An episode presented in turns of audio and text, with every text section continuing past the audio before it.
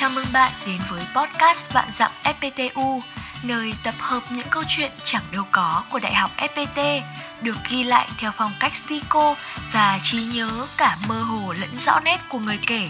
Và đây là câu chuyện của ngày hôm nay. Tài sản giá trị nhất của tôi là những lần thất bại trong đời. Hồ Thị Khánh Như ghi lại theo lời kể của Nguyễn Thế Vinh, Đại học FPT thành phố Hồ Chí Minh. Tôi và những thất bại đầu tiên. Tôi may mắn được tiếp xúc với máy tính từ khá sớm. Những năm 2000, quán internet trở thành một phần không thể thiếu của thế hệ 9X Việt Nam chúng tôi. Trong khi bạn bè xin tiền cha mẹ chơi game, tôi lại ra quán net để vọc về máy tính, lập trình. Tôi nhớ những ngày đầu, xung quanh mọi người đều chơi game, mỗi mình mình cứ lọc cọc gõ code, tự học tập trình trên MS-DOS, Pascal. Lúc đó rất ngại vì mọi người nhìn mình bằng ánh mắt kỳ lạ.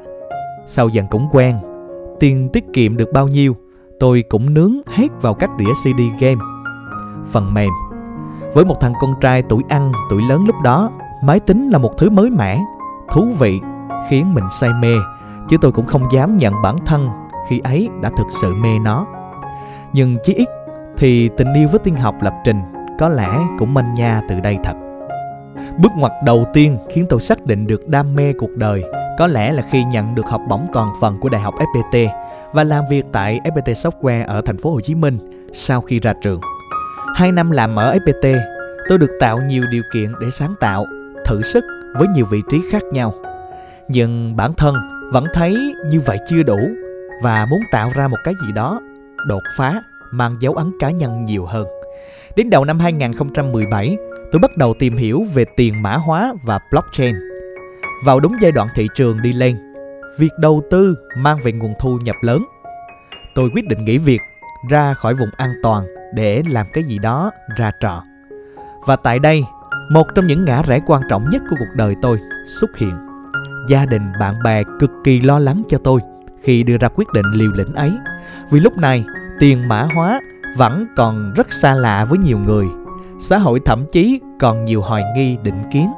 Mọi người không hiểu rõ những gì tôi đang làm, lo ngại nhiều, nhưng bố mẹ cũng không phản đối. Còn tôi quyết tâm rồi, cứ đơn độc mà làm thôi. May mắn của tôi là gia nhập đúng giai đoạn thị trường bùng nổ. Chỉ cần mua các token, để đó cũng có lời. Tuy nhiên, do chưa có kinh nghiệm đủ sâu và chưa trải nghiệm trong một chu kỳ đầy đủ của thị trường để cảm nhận và học hỏi nên giai đoạn này tôi cũng gặp không ít sự cố. Đến cuối năm 2017, tôi cùng một số bạn bè xây dựng VIC Group, cộng đồng nghiên cứu đầu tư tiền mã hóa có tầm ảnh hưởng nhất Việt Nam lúc bấy giờ. Mọi thứ diễn ra êm xuôi cho đến giai đoạn 2018, thị trường tiền mã hóa lao dốc khiến lợi nhuận đầu tư ngày một vơi đi. Chưa dừng ở đó, nửa sau 2019, VIC Group mà tôi đồng sáng lập cũng bắt đầu có vấn đề về quản trị. Thị trường ảm đạm, đội ngũ sáng lập lục đục, không tìm được tiếng nói chung. Cuối cùng, dù rất tâm huyết, tôi à, vẫn lựa chọn ra đi. Tuy nhiên, lựa chọn này lại đưa tôi sang một ngã rẽ hoàn toàn mới. Thời khắc nguy hiểm nhất, rời VIC Group, tôi à, đồng hành cùng anh Lê Thanh, nhà sáng lập đời đầu của Coi 98 Community, ra mắt cùng thời điểm với VIC. Nhưng Coin98 đi theo hướng xây dựng cộng đồng, chuyên viết nghiên cứu, phân tích về thị trường và các dự án. Do đã có quan hệ thân thiết và hiểu nhau từ trước, tôi à, nhận lời mời của anh Thanh chọn Coin98 làm bến đỗ tiếp theo. Chúng tôi tái cấu trúc Coin98 thà trở thành hệ sinh thái Coin98 Finance tập trung vào nghiên cứu và phát triển phục vụ DeFi với ba chân kiền Coin98 Labs, Coin98 Ventures và Coin98 Network.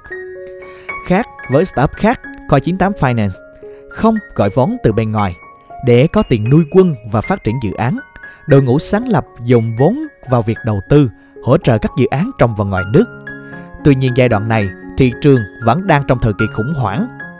Có thời điểm nguồn quỹ duy trì bị cạn kiệt Tiền mã hóa rớt giá, ngay cả các sàn cũng khóc vì không ai giao dịch, không ai đầu tư.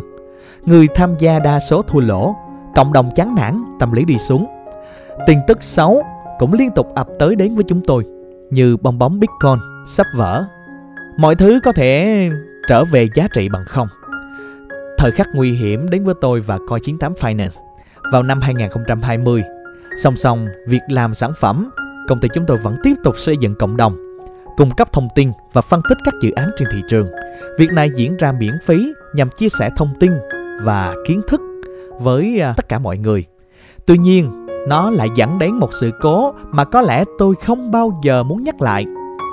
Đó là khoảng nửa sau năm 2020 khi tôi và cộng sự phát hiện và đầu tư rất sớm vào Solana, blockchain thế hệ mới. Khi này, mọi người chưa tin vào sự phát triển của một dự án trong tương lai. Ban đầu, mỗi à, token của Solana chỉ dưới 1 USD. Tôi và đội ngũ bắt đầu chia sẻ những phân tích cá nhân và nhận định với mọi người về dự án. Tuy nhiên, khi đó rất ít người biết đến, còn người biết lại không đầu tư nhiều.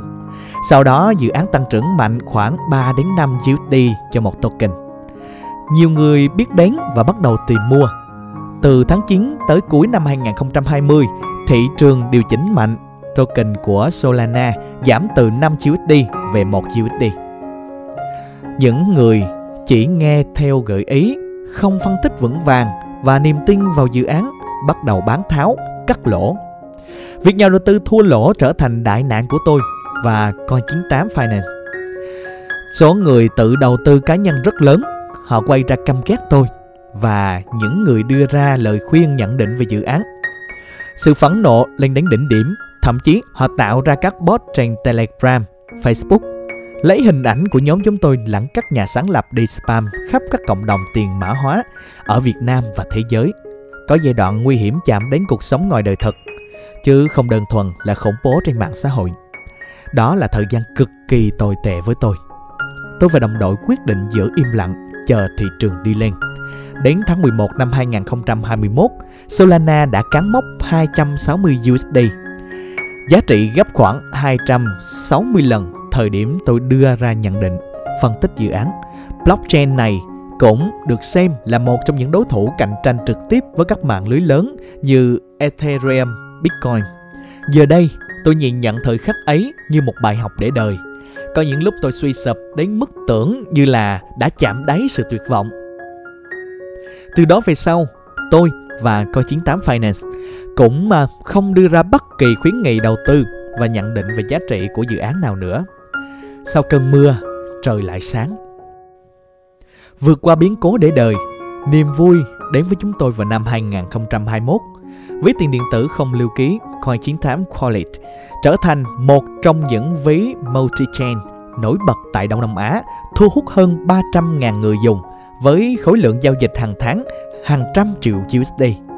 Đầu tháng 4, Coin98 nhận đầu tư 4 triệu USD từ quỹ Alameda Research của Mỹ Hai tuần sau, đến lượt coi 98 Lab hoàn thành vòng gọi vốn 1,25 triệu USD với sự tham gia của các quỹ đầu tư lớn trong giới blockchain như là Parafi Capital, Multicoin Capital, CoinGecko, Kuiper Network.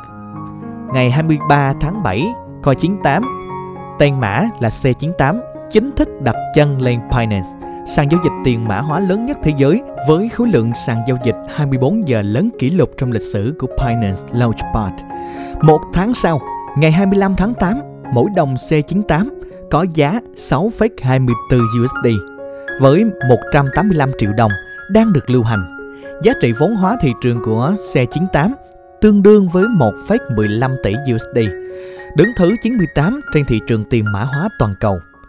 Coin 98 cũng là một dự án liên quan đến tiền mã hóa thứ hai của người Việt đạt giá trị hơn 1 tỷ USD. Điều tôi tự hào nhất trong hành trình cùng cộng sự đưa Coin98 Finance vượt mốc vốn hóa tỷ USD là 100% thành viên trong dự án đều là người Việt và tất cả thành viên nồng cốt vẫn được duy trì từ lúc thành lập đến bây giờ. Thành công của Coin98 Finance còn là để cộng đồng trong nước và quốc tế thấy kỹ sư Việt có thể làm ra những sản phẩm công nghệ giá trị đón đầu xu hướng và được thế giới công nhận. Nhìn lại tất cả những thất bại, sự cố ập đến với cuộc đời mình, tôi thấy biết ơn hơn là oán giận. Vì sau mỗi vấp ngã, tôi lại đứng dậy và mạnh mẽ hơn. tôi rất thích đoạn trích trong cuốn tiểu thuyết Kafka bên bờ biển của Haruki Murakami. Và khi cơn bão qua đi, bạn sẽ không nhớ rằng làm thế nào mà mình đã vượt qua được nó. Làm thế nào mà bạn đã sống sót. Thậm chí, bạn cũng không biết chắc rằng liệu cơn bão ấy đã thực sự chấm dứt hay chưa. Nhưng điều này thì chắc chắn khi bạn bước ra khỏi cơn bão ấy, bạn sẽ không còn là người khi đã dấn bước vào nó. Nguyễn Thế Vinh là cựu sinh viên chuyên ngành kỹ thuật phần mềm của Đại học FPT Thành phố Hồ Chí Minh, từng giành học bổng 100% của trường. Anh cũng từng là kỹ sư công nghệ phần mềm tại FPT Software Thành phố Hồ Chí Minh trong nhiều năm. Hiện anh là co-CEO và co-founder của Coin98 Finance, startup tiên phong về công nghệ blockchain dưới sự dẫn dắt của anh Vinh. Ngày 25 tháng 8 năm 2021, giá trị vốn hóa thị trường của C98 cán mốc hơn 1 tỷ USD, vào top 98 trên thị trường tiền mã hóa toàn cầu theo số liệu của CoinGecko. Nguyễn Thế Vinh cũng là một trong bốn nhân vật lọt top bình chọn lãnh đạo công nghệ trẻ 2021, CTO Summit 2021, hoạt động trong lĩnh vực blockchain.